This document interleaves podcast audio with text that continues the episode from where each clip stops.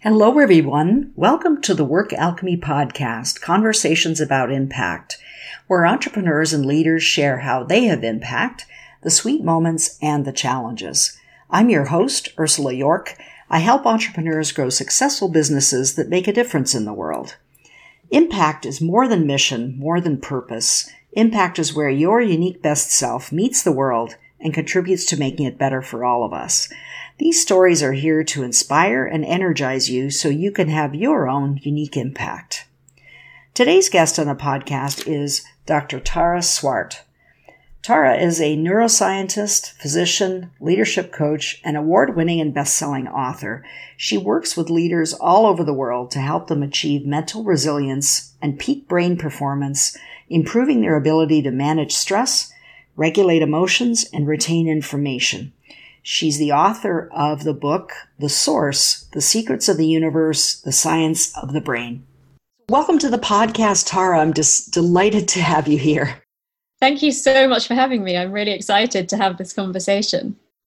Yeah, me too. I, I so enjoyed reading your book, and um, there's some things that popped up in the book that I really wanted to ask about, and and uh, hopefully we can kind of get into a, a, conversation around those. So, one of the things that uh, you wrote very early in the book was we stopped being and started doing a lot of things, existing on a kind of autopilot that we could not turn off.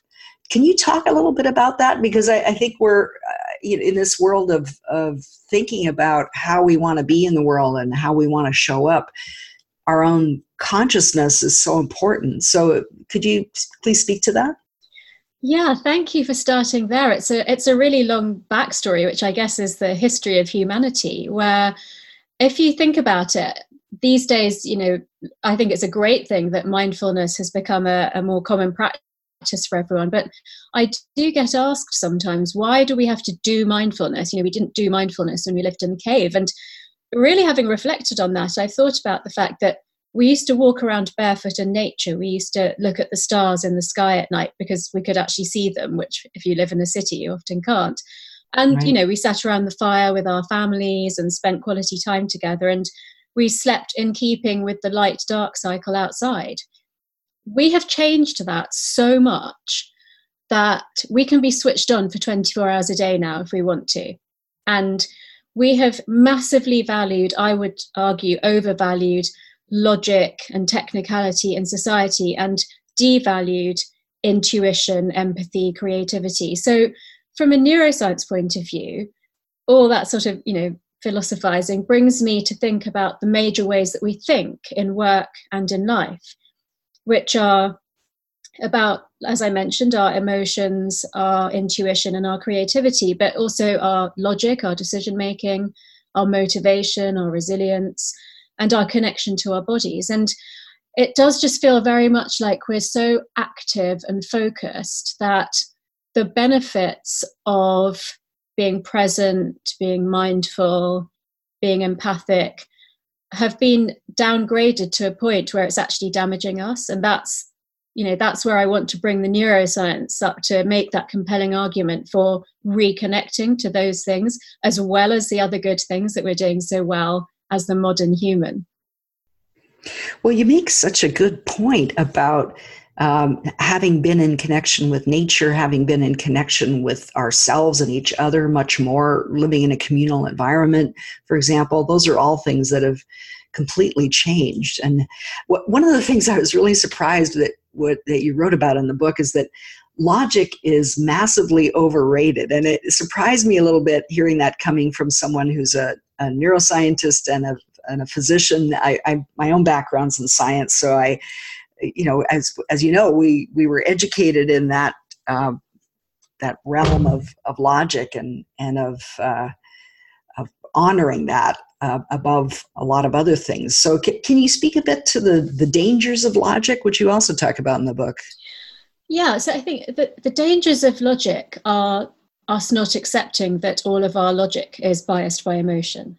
Um, so, if we understand more about how the brain works and how information flows around the brain, then you can actually see on, you know, with scanning technology that emotion uh, sorry information that reaches the logical parts of the brain the logical cortex and pathways has already passed through the emotional pathways of the brain so every single decision that we make is biased by emotion hmm. but there are still lots of people who say i might be emotional if i'm at home with my kids or if i'm watching or playing sport but i'm not emotional at work now i've been saying for a long time that not only is that factually incorrect but it's also quite a dangerous and just neglectful assumption to make because emotion is so important that if we choose to ignore it then we're choosing you know to ignore approximately 20% of the data that's available to us from our brain hmm. and so what i what i imagine is that your listeners are all logical and technical enough that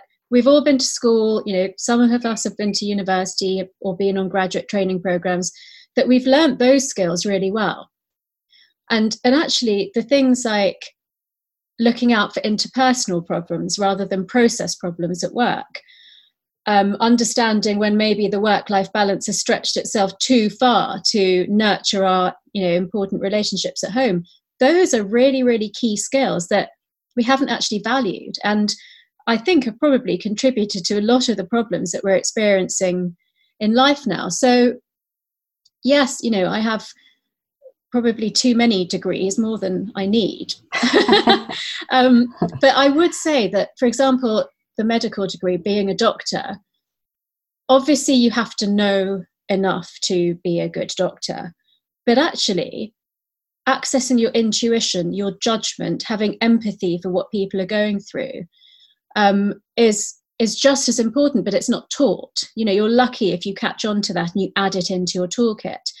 Right. Equally, being a neuroscientist, um, you know, doesn't necessarily require a massive amount of empathy, but what it's shown me through the scanning technology is how important things like empathy and intuition and creativity are. And it was easy to say that they weren't a real thing before, but now the science is so compelling for things like that and mindfulness that we've already discussed that I, I just feel really passionately about telling everyone that these things are real and they're really important. Yeah, I, one of the things you talk about quite a lot in the book is is intuition, and what are some ways we can cultivate that? How can you actively, because as as you said, we it isn't necessarily something we've been encouraged to learn in school and through the normal pathways of, of what we call education. So how do you how do you really nurture that? Sure, and I think you know, uh, whilst you're still younger, you perhaps don't has, have as many examples of life experience to draw on to actually build up confidence in your intuition. So I do think it gets easier with age, but having said that, it's not a passive process. Um, I personally think that journaling is the best way to raise from non conscious to conscious the mm. patterns of behavior that you're indulging in that may be holding you back or perhaps could be you know real strengths that you can play to so a classic example of that is if you come to a dilemma and there's one answer that logic gives you but a different answer that comes from your intuition or your gut feeling then in a low risk scenario try going with your intuition and journaling what happens and seeing what works what doesn't you know what what happens in different scenarios where you go with either logic or intuition. And then building up your confidence in trying that in more and more complex and important decision making. It's actually the reading back over the journal that for me was really eye opening, seeing myself, whether I trusted or didn't trust my intuition over and over again, getting the same outcome when I actually wanted a different outcome, and, and just really seeing that in my own handwriting with my own thought process was huge. And I just want to add in that like I said, I've I've sort of been arguing for a while that these things are more important than we've given credit to. I think that now, with the rise of AI and machine learning, they are more important than ever because if you think mm. about the capabilities in the brain, well, a machine can make a decision millions, if not billions, of times faster than us. But these qualities like creativity, empathy, and intuition, they're still areas that we can excel in. And that's why I now think it's easier to talk about them um, and the importance of them and actually convince people that it's something worth working on. Hmm. I love that. Uh, creativity, empathy, and intuition are areas we can still excel in, even in the face of AI and, and things like that that are taking over really largely in essence the functions of logic that uh, exactly just, yeah yeah yeah well um, I, that's that's a great way to i mean journaling is is such a good way to to improve your awareness. And are there other ways that we can switch off that autopilot that you talk about? That that way of kind of existing in a in a um, just doing mode of where we're not really thinking about what yeah. we're doing and yeah. There are but to be honest for that one there isn't really a shortcut. I, I quite love giving some shortcuts from neuroscience and there are a few actually. But yeah. with this you know accessing your intuition moving from doing to being it's i would say it's a much more sophisticated task in the brain. So for example when people say how long does it take to change a habit? Well the answer is that it really depends what the habit is. So if it's i'd like to be going to the gym three times a week you can probably do that really quickly if you just put your mind to it because it's something you know how to do. There's a lot of um, things in place around you to allow that to happen if it's things like empathy, mental resilience, accessing your intuition, I would say that those things are up there with the complexity of learning a new language. So, um, because they're exactly the same physiological process in the brain of its neuroplasticity, which is building a new pathway or making new connections in your brain, a more complex task like that would take about six months. It would take lots of repetition. It's easier if you're guided by a you know teacher like with language lessons. Um, and it's about having goals and making sure that you you stick to them you know. So mm-hmm. yeah these are there are definitely things that you can do but i would say it's the long and hard work of of focusing attention on opportunities for trying out this new behavior on practicing it as much as possible um, and being held accountable to to actually using your intuition to inform your decision making. Right. Yeah. Yeah thank you for talking about that. Um, one of the things you said in the book too is that the way we think determines our life.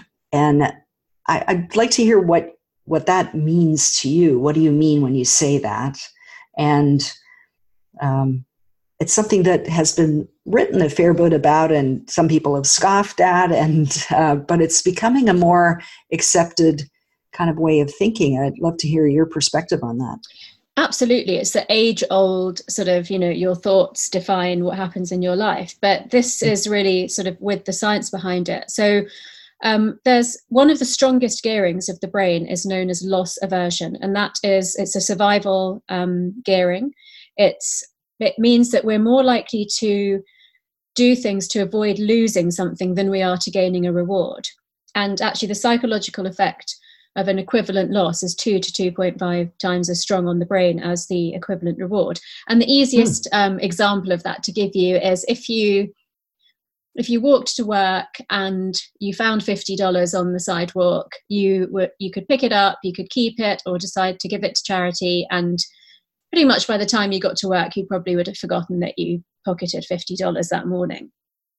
If you realized by the time you got to work that you had dropped $50 out of your pocket, you'd probably still be thinking about that by the time you got home and probably even got to bed that evening. So right. although it's the same amount and it's, you know, relatively speaking, nothing life changing, the equivalent loss has a much more powerful effect on us than the same reward. And so any sort of little criticism or comment that you might take the wrong way during the day has a much more powerful effect on us. And equally, our own negative self talk has a hugely powerful effect on us. And so we need to be very proactive about replacing negative thoughts with a positive affirmation because if you think, oh, I'll never get that promotion, or just if you think glass half empty, basically, then mm-hmm. you're not going to make the required efforts to get the reward or overturn that negative thinking. So it's much more likely that you won't go for a promotion or you you won't get lots of great things because you don't expect them. Whereas if you think abundantly, which is something I've talked about in the book, and it's a very deliberate practice, it's changing the way that you think, then you know it seems like a coincidence, but it's not a coincidence that your brain becomes primed to seize opportunities that would otherwise have passed you by. So, although I, I agree with you that when people say the way you think changes your life, it can a- absolutely easily be passed off as just a positive statement that doesn't have much backing behind it. But if you if you actually think about how it works in the brain, and if you actually try it yourself, you immediately see that it's the perspectives and filters through which we view the world, which are ingrained from our childhood and you know throughout our entire life, that actually dictate how we see the world. You know, if you were abused or traumatized as a child, of course you view the world as an unsafe place. Mm-hmm. If you decide that there are lots of opportunities that you can go for and that if you don't get something then you learn something from it but actually because you've tried more you you do get more positive um, rewards then it actually changes your risk profile that's that's a physiological process in the brain mm. Ah, that's fascinating. Well, and I think also you, it's not even that opportunities um, don't present themselves to you, you don't notice them if you don't have a particular focus in a, in a area of something that you might want, for example. If you immediately dismiss it and say, well, I couldn't have that anyway, then you don't even notice opportunities. Absolutely. Absolutely. Yeah. Yeah. Well, I'd love to come back to that abundance aspect that you mentioned, but I, I just to take this point a little further, I Something you also said in the book is that as adults, we have to consciously direct ourselves to grow and develop as people. And I was really intrigued by that in terms of, well, what does that mean for leadership? What does that mean for people in organizations or entrepreneurs leading an organization, for example? How do you then take that conscious, how do, how do you consciously direct that and, and um, really uh, so that it informs how you're leading? Because the brain is a very energy hungry organ, it will use the pathways, what we call the default pathways, which are the things that we're really good at and the preferences that we have for how we do things, because that's more energy efficient. So, hmm. what we have to do is actually expose ourselves to new learning, to change, to different things, taking on different points of view um, so that we can develop, because otherwise the default will always be to stay in our comfort zone. Also, right. given what we know now about neuroplasticity, which is that the brain actively molds and shapes itself in response to everything we experience from 0 to 25, which is a lot later than we used to think. We used to think that by 18, our personalities and our brains were quite set. Mm-hmm. But we do know that from 25 to 65, you actually have to actively do things to keep your brain flexible, or what in neuroscience we call plastic. So, as a leader, I think in time, term, times of crisis, you should rely on your strengths because that's going to be more decisive, more critical at the time. But when we have bandwidth, when things are going quite well, when projects are, you know, deadlines aren't looming, we can actually try new and different things and then just increase our toolkit for thinking because the more we try these little things and become more accustomed to them, the more agile our brain is, which means that we're more able to move between logic, intuition, empathy, and creativity. So, what tends to happen is, you know, you may say, I'm highly logical, but I'm good at accessing my intuition if I need to. I may say, mm. I rely mostly on my empathy and I can really think outside of the box if I need to. But imagine if you were able to you know use the two brain pathways that i'm mostly using as well or indeed if you collaborated with me because you realize that we've got complementary skills just how much more you can get out of the leadership when we're being more agile with our brains than sticking to the one or two pathways that we've developed over time hmm. Yeah that's a really thoughtful consideration of that of how that affects leadership yeah thank you for that well to to come back to the what you mentioned about abundance and an abundance mindset. I something you talk about in the book is is um, and this I guess relates to the leadership question too. But uh, just to quote something you wrote, striving for transformation in a personal sense requires unflinching honesty about our own thinking and a willingness to change our mind. So, how do you change your mind to an abundance mindset? Can you talk talk about what what does an abundance mindset mean and and how can you shift to that because it has so many benefits yeah so it's related to the loss aversion gearing that we were talking about just earlier and it's about being so conscious of that that you're able to override it should you choose to. So if you go into a scenario that's new or threatening or just uncertain in any way you're bound to default to loss aversion. So it's about training yourself over time to know how to push yourself beyond that. And it starts with really small things again that hark back to you know sort of um, popular psychology that we've read about for a long time like a gratitude list mm-hmm. now in my research i you know i knew that that was something that people benefit from but i wanted to look at the science behind it. So and every exercise in the book i have practiced myself for several years to really like see what benefits they held for my own brain and i've used them with my coaching clients who are leaders as you know.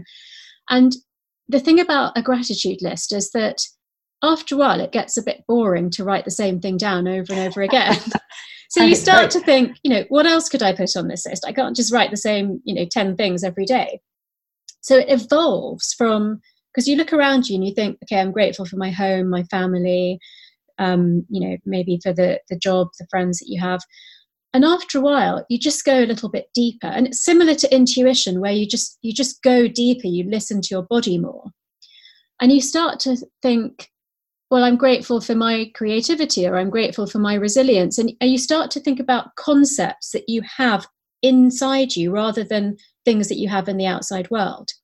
Mm. And what that tells you is that the world is a place that has many opportunities and that if somebody else does well it doesn't mean that you have to do badly that that we're not in competition to survive. Because that's one of the things that goes with the being versus doing you know we used to live in very collaborative community communities but then it became more about competing to survive so again, it's about overriding that wiring that's in our brains and thinking, well, especially as entrepreneurs, that you know, if, if I do well, I may create more opportunities for other people, or vice versa, rather than if somebody else starts up that business that I wanted to, it means that I can't.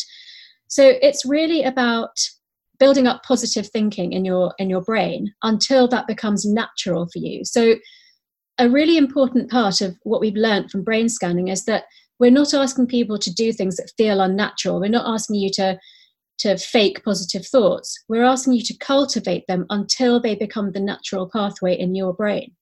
So that when presented with a challenge you think why not? rather than oh i definitely don't want to do that because if it fails these bad things would happen yeah absolutely yeah it's really about moving into uh, the realm of discomfort and it, it's not uh, you mentioned a couple of the, the benefits of doing that. It's also about impact, which is how can you uh, have more impact? It takes money sometimes, it takes an op- a willingness to see opportunities, and it takes uh, a mindset of contribution that how can I add something to this scenario? So I, I love the, the way that you uh, have talked about how do you develop thinking in that realm and, and moving towards that. So I think it applies to a lot of things. It's great. You've actually just reminded me of one of the exercises in the book because you specifically yeah. said about, you know, maybe it takes money, um, which is that you list every single barrier to you achieving the thing that you want to. And very often it's, I don't have enough time, I don't have enough money, it might go wrong, um, I don't have the right people. And then you, next to that list, you make it a list of the opposite statement, even if it couldn't possibly be true. So you say, I have unlimited financial resources, there are opportunities everywhere, etc. And then in the third column, you write what you do differently now that the second column is true, even if it's not. So, for example, if I said, Ursula, you've now got unlimited financial resources to start the new business that you want to, what do I see you doing differently from tomorrow? Mm. What's really charming about this exercise, and I've done this with banks and other corporates, is that most of the things on the final list are things that you can start doing anyway. You're just not doing them because you don't believe them to be true. Right. Um, yeah. You know, some of the things might be things that would have to wait till you got the funding or a certain opportunity arose, but most of them are not. They're just things that you're choosing not to do because, you know, we say these things to ourselves I don't have enough money, there aren't enough opportunities But sometimes it's not actually about that. It's because we have to change to do the thing that we want to do next, but we don't want to make that change. Yeah, I love that. The the um, um, really thinking about it in terms of being expansive and just allowing yourself to think about yes, it's possible. Yes, this is even as an exercise, it it kind of opens the door to, as you said, the things that you actually can do in the present. Absolutely, and I I also sort of suggest in keeping with the neuroplasticity and you know cultivating things like abundance that even if you just start doing one or two tiny little things differently, it has a mm-hmm. cumulative effect on your brain. And then, you know, next thing you know, you think, well, actually, I could do that third thing as well. Or what also happens is that once you start trying these things, suddenly a new opportunity presents itself. And obviously, that's no coincidence, but it's just that you become more open to it. So, you know, I often say change 10 things by 1% rather than trying to change one big thing because that's too daunting. That is great. Um, change 10 things by 1%. Yeah, we always kind of want to go for the big dramatic big shift or or something really huge and then it starts to feel intimidating which is paralyzing and um, yeah so that's that's great um, the uh, something you referred to is about uh, fear of failure and entrepreneurs are, are almost by definition no no strangers to failure and reframing failure to not yet, which you talk about in the book, is is really uh, touches on resilience and feeling worthy of abundance. Tell us more about that. I think it really brings up the question about what is failure. And I think, again, going back to how we started this conversation, that our schooling systems, our, you know, our working practices are very concrete about what failure is. Mm-hmm. It is something that we have to change our mind about in itself, which is that if something doesn't work out, even if it's as concrete as I didn't get a job that I applied for, how do you actually know that's a failure? Because in five years' time, you might look back and say it was the best thing that ever happened because then I started my own business. Right. So I have found through my understanding of neuroscience that when something doesn't work out in the way that I really wished it to at this moment, the quicker that I can move on from that and, and try the next thing or just learn from it, the more likely I am to create a positive opportunity in the near future. Sometimes it's not the near future, so patience is also very much part of this. But it's really about, like I said, what is failure? Is not getting a certain job failure? Is a relationship ending failure? Or is it the beginning of something new? I, I think a whole paradigm shift around what failure is is very key to becoming more comfortable with these perceived failures and then trying to always learn something and moving on to the next opportunity. I think that's uh, such an important concept that paradigm shift around failure and what it means, how we think about it. It's so crucially important. Yeah. Well, one of the things you talk about in the book as well is the benefits of aimlessly lounging around. and uh, it's something that is almost counter to the the cultural norm that we're oh i'm so busy like that mm-hmm. is lauded as something that is almost a badge of honor mm-hmm. and uh, i mean i think we're seeing more and more the the the difficulties in that but what do you see as the um, the benefits of, of daydreaming and puttering and and things like that. I love that word puttering, and it makes me smile because when I had to change the work on changing the manuscript of the book from UK English to US English, I had to change pottering to puttering. So I, oh, yeah, okay. I learned that there's a subtle difference. Um, so there's lots of evidence from neuroscience that um, that allowing your mind to wander, but you know, not sort of there's a difference between that and drifting off into a distracted kind of daydream. So when that happens and it's not purposeful, that actually indicates sort of some issues with focusing. But when you say, okay, I'm going to take some time just to think, or I'm going to go for a mindful walk, this has huge benefits. I, I also want to relate this back to the, the last issue that we were discussing, which is where we talk about something like failure and say, oh, you know, as long as you learn something and you move on to the next opportunity, I have not always been comfortable with that. Hmm. In fact, I've had, you know, many, many ups and downs with that, many, you know, sort of low points where I thought I'd failed at something and that was the end of the world. And it's taken years to really learn and but make it feel authentic that okay this is just something i have to learn from and move on and equally i feel really passionate about when people ask me how how i am or what i'm doing not saying oh i'm terribly busy because because that is you know that it, it sounds like that's what you should say because it's really important for everyone to be busy and you know i really try to demonstrate the benefits of having downtime and you know for my clients because often they're very very busy people who work long hours who travel excessively. And so to actually be able to say you see that i travel you see that i work hard but i actually really value those mindful walks that time to think um, the time just you know just not working and doing something silly or simple that's important to me i think is is so valuable because unfortunately, and I'm sure you see this too, I see way too many people burning out, either having heart attacks or nervous breakdowns. And, mm. you know, that's the side that doesn't get talked about. And so I think talking about the mindful time, the downtime is is the healthy part of making sure that as a, you know, as a sort of species really, that we don't reach burnout. Yeah. Well, I think talking about it as well gives it more um, credence, gives it more credibility, um, as opposed to always talking about how you can pack every moment of every day with some form of activity. And it really goes back to something that we started with, which is this autopilot thing of action being so uh, crucially valued as as um, uh, I've been listening to some things lately that talk more about y- y- creating some space for inspiration and intuition to come in. And you can't do that if you're busy every moment.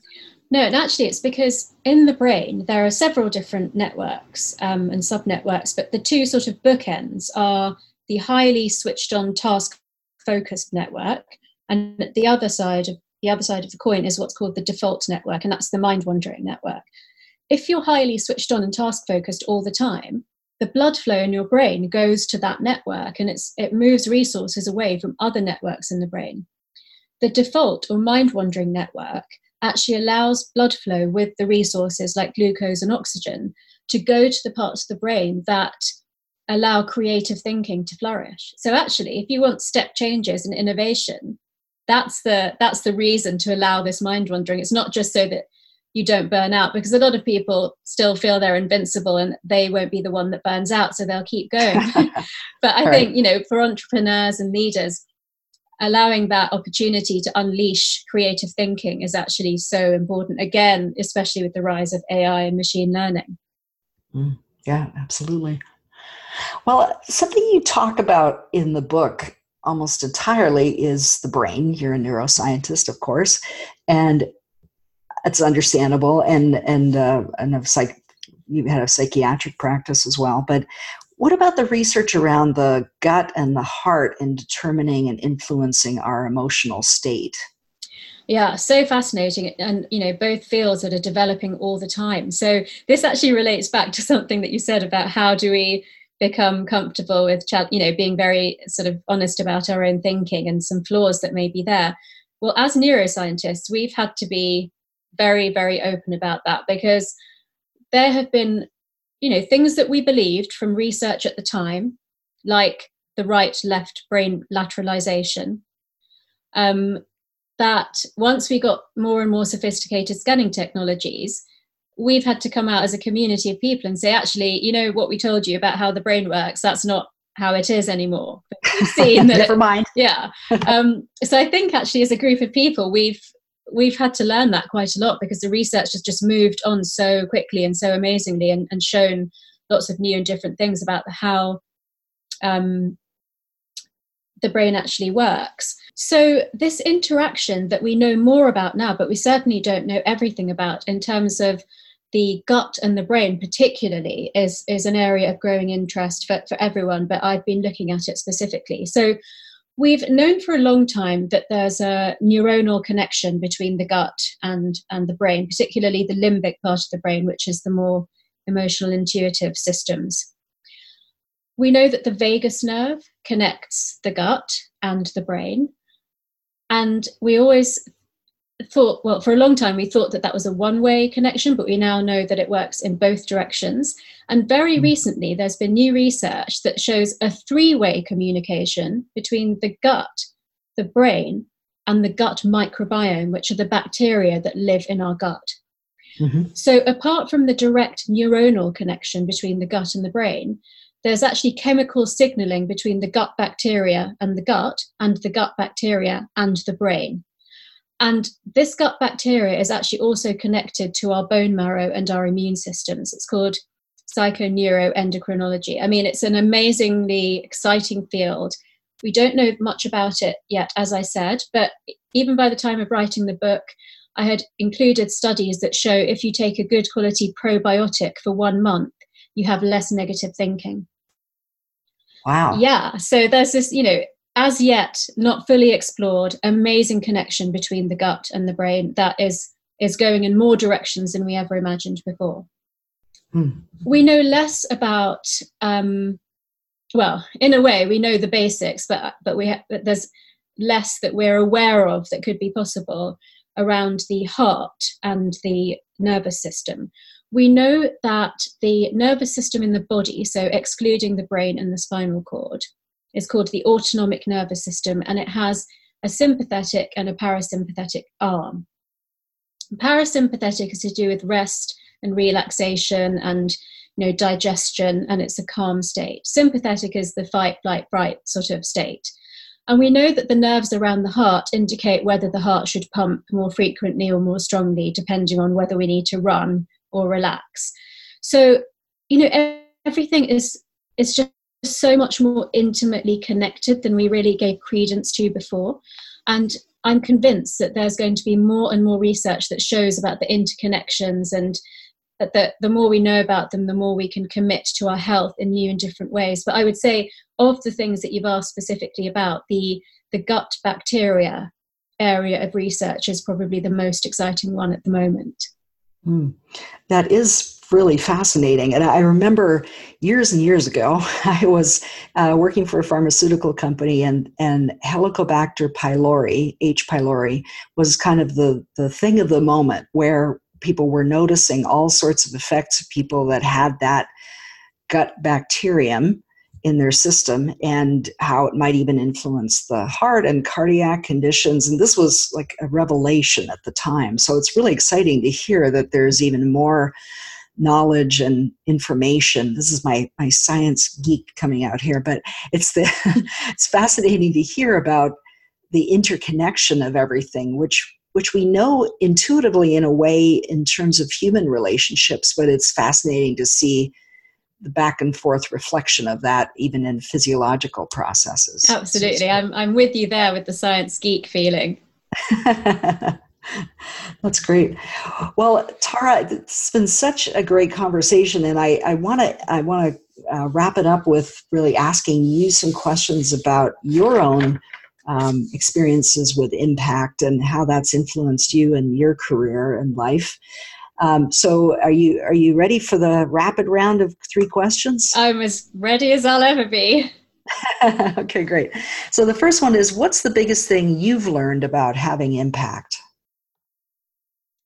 It's interesting that you mentioned, you know, I'm a neuroscientist and, and the sort of clinical practice and everything that I've had. So I would say from being a doctor in clinical practice, from, from applying neuroscience to leadership and my coaching work, I would actually say that being kind is the cherry on the icing on the cake in terms of impact.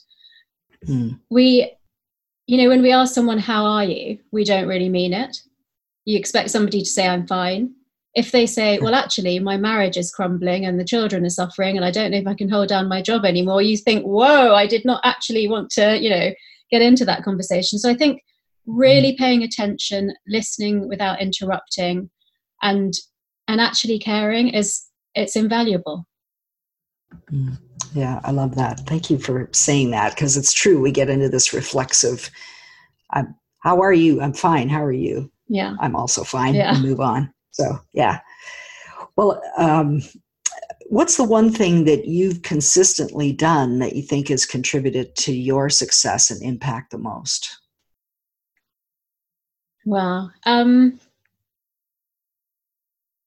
there's a few things that jump to mind there. You know, I, I mentioned earlier that I've had, you know, ups and downs with my own confidence because I've made some, you know, for example, my big career change was one where I went from being a very senior doctor to being, you know, absolutely a, a coach with no business experience and no network.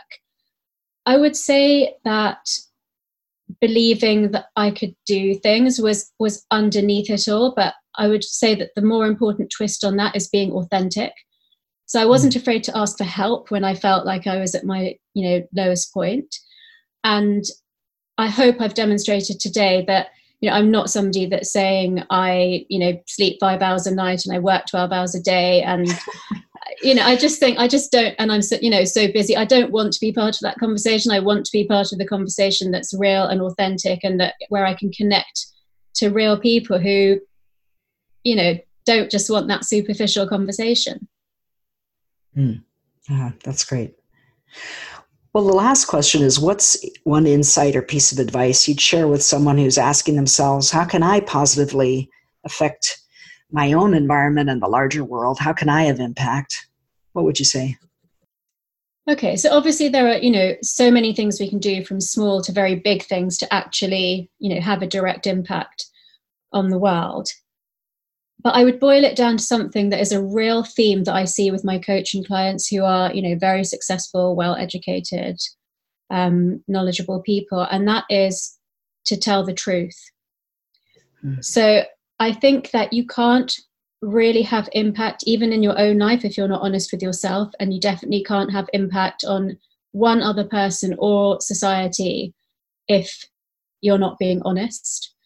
And and I don't mean, you know, sort of about people like telling lies. I just mean more about really connecting to, to your truth, to your meaning and purpose, and to something that's in keeping with harmony and positivity in the world. We we can't really go against that. It either comes out as a physical illness or a mental illness or some kind of issue. I've I've just seen that so many times with my coaching clients and in my own life. So I think somehow sticking to the truth, whatever that means for each person and in each scenario, is, I think, the best way to create impact. Because when people see that and feel that, it actually has an amazing impact.